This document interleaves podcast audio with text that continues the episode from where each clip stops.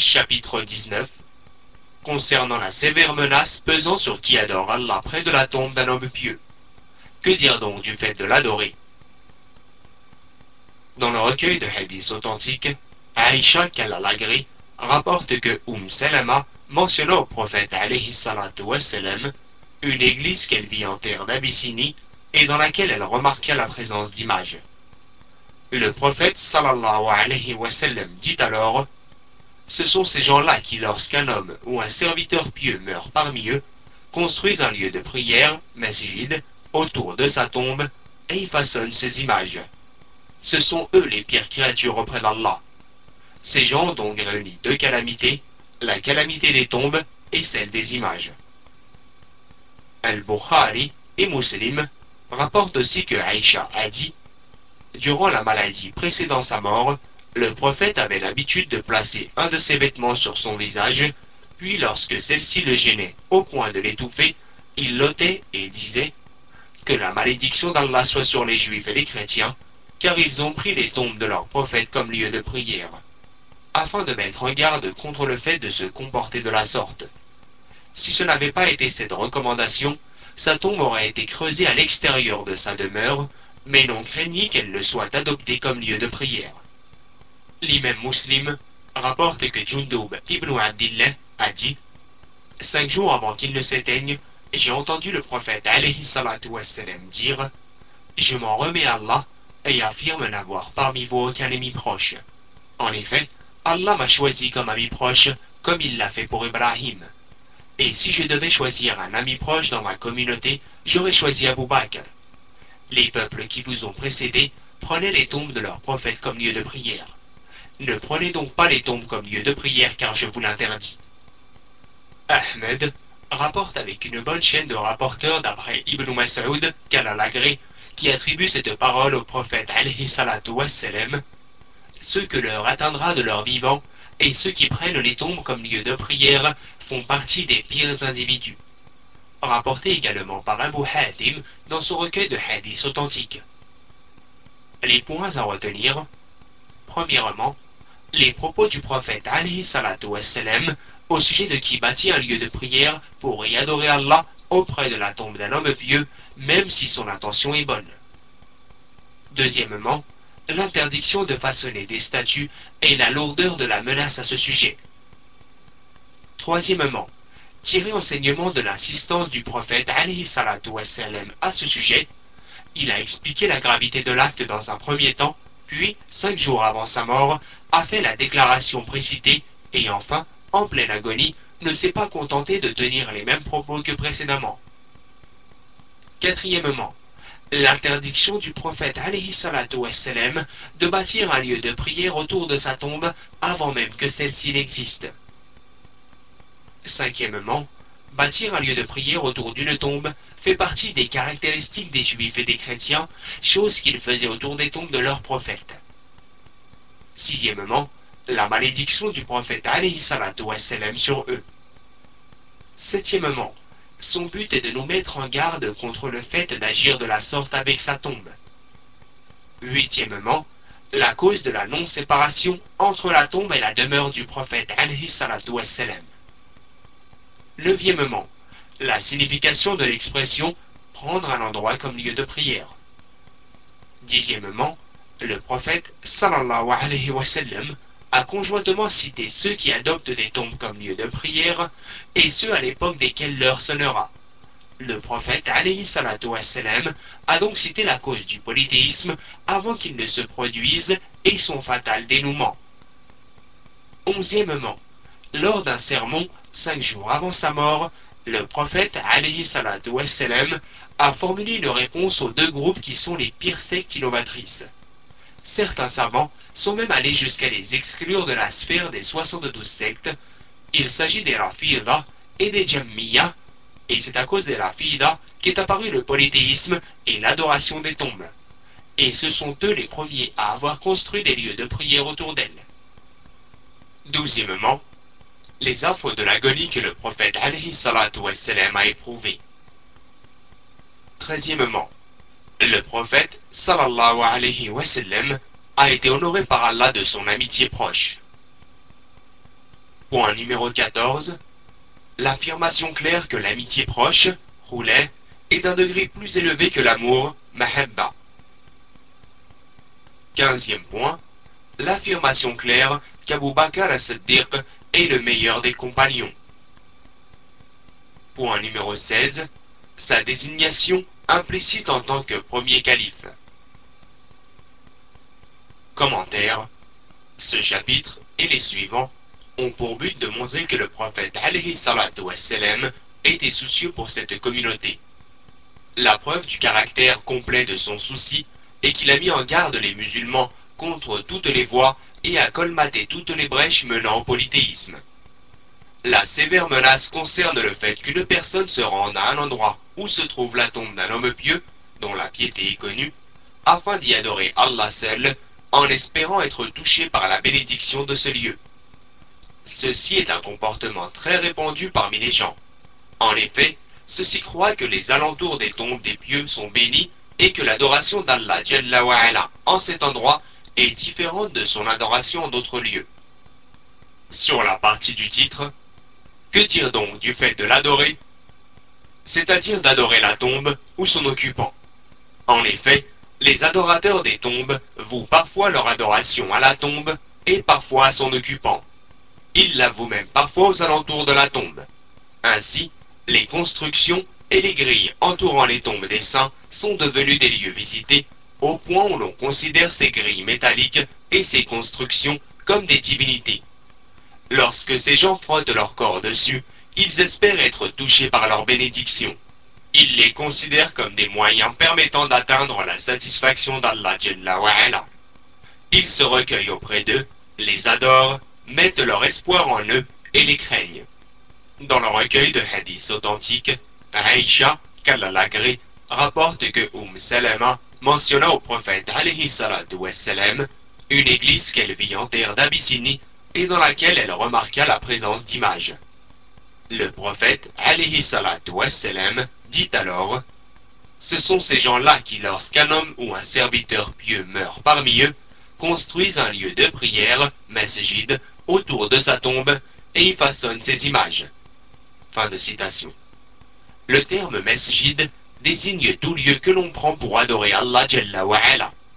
Le hadith indique donc que les églises ont été construites sur les tombes de ces hommes pieux et que les images de ces derniers y ont été placées ou sur les murs autour.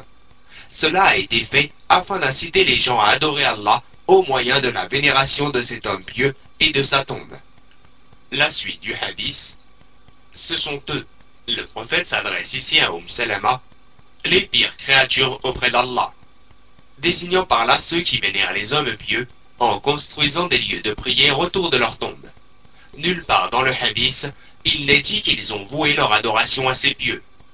C'est plutôt leur tombe qu'ils ont vénérée et à leur image qu'ils ont façonné des statues. Sur la suite, ces gens ont donc réuni deux calamités, la calamité des tombes et celle des images. Ces deux choses sont des voies menant à l'apparition du polythéisme majeur. Nous déduisons donc de cela la mise en garde de cette communauté contre la construction de lieux de prière au-dessus de la tombe de qui que ce soit. Al-Bukhari et Muslim rapportent aussi que Aïcha a dit Durant la maladie précédant sa mort, le prophète avait l'habitude de placer un de ses vêtements sur son visage.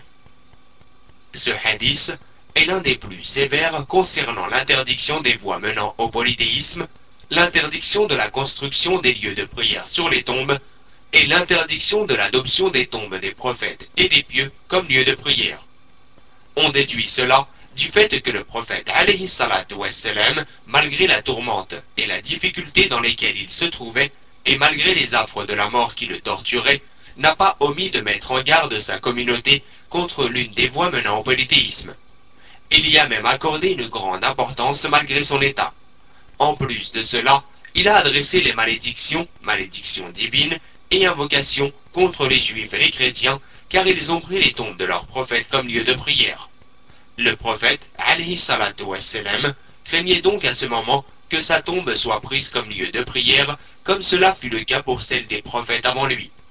En outre, la malédiction du prophète sallallahu alayhi wa adressée à ceux qui prennent les tombes comme lieu de prière, est en fait une mise en garde adressée aux compagnons contre cet acte, et cela indique que ceci est un grand péché, kabira. Le fait de prendre les tombes comme lieu de prière se manifeste de trois façons différentes.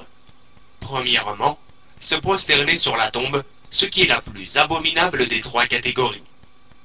Deuxièmement, prier en direction de la tombe, c'est-à-dire prier en ayant la tombe devant soi. En effet, cela revient à adopter la tombe comme lieu de soumission et d'humilité. Or, le terme mesjid désigne un lieu de soumission et d'humilité. C'est pourquoi le prophète wassalam, a interdit de prier en direction d'une tombe, car prier dans sa direction est une des voies menant à la vénération. On est donc bien en adéquation avec le titre du chapitre. Troisièmement, placer la tombe à l'intérieur de la mosquée. C'est comme le fait de bâtir un édifice autour de la tombe du prophète après sa mort, de construire donc un lieu de prière autour et d'adopter ce lieu comme lieu d'adoration et de prière. Aïcha a dit Et si ce n'avait pas été cette recommandation, sa tombe aurait été creusée à l'intérieur de sa demeure. C'est-à-dire que sa tombe aurait été creusée avec le reste des tombes dans le cimetière d'El Baqir ou ailleurs. Ceci est une des deux raisons ayant poussé les compagnons à ne pas creuser sa tombe à l'extérieur de sa demeure.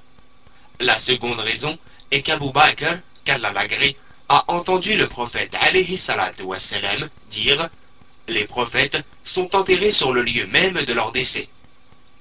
Sur la suite du hadith, mais l'on craignit que sa tombe ne soit adoptée comme lieu de prière. C'est-à-dire que le prophète alayhi salatu wassalam ou ses compagnons craignirent que sa tombe soit prise comme lieu de prière, ce qui est une des deux raisons précitées. Les compagnons, qu'Allah les agrée, acceptèrent donc la mise en garde du prophète et mirent en pratique ses volontés, alayhi salatu wassalam. Une des preuves à ce sujet est qu'ils ont prélevé plus de 3 mètres de la noble Rauda afin de placer le second, puis le troisième mur, enfin le grillage métallique. Ceci est la meilleure application qui puisse être de l'injonction prophétique. Ils ont donc prélevé une partie de la Rauda et se sont permis d'utiliser une parcelle de terre destinée à la mosquée dans le seul but d'empêcher que la tombe du prophète wassalam, soit adoptée comme lieu de prière. Note du traducteur, Rauda est l'emplacement à l'intérieur de la mosquée du prophète, délimité par la maison du prophète et sa chair. Fin de citation. Ceci, ceci, ceci est sans aucun doute une des plus grandes preuves de la compréhension des compagnons qu'Allah les agrée. Cependant, une personne non avisée ou non versée dans la compréhension de la religion pourrait croire que la tombe se trouve à l'intérieur de la mosquée. En réalité, elle ne l'est pas, grâce à la présence des différents murs qui séparent la mosquée de la tombe. De plus, le côté est de la tombe n'en fait pas partie.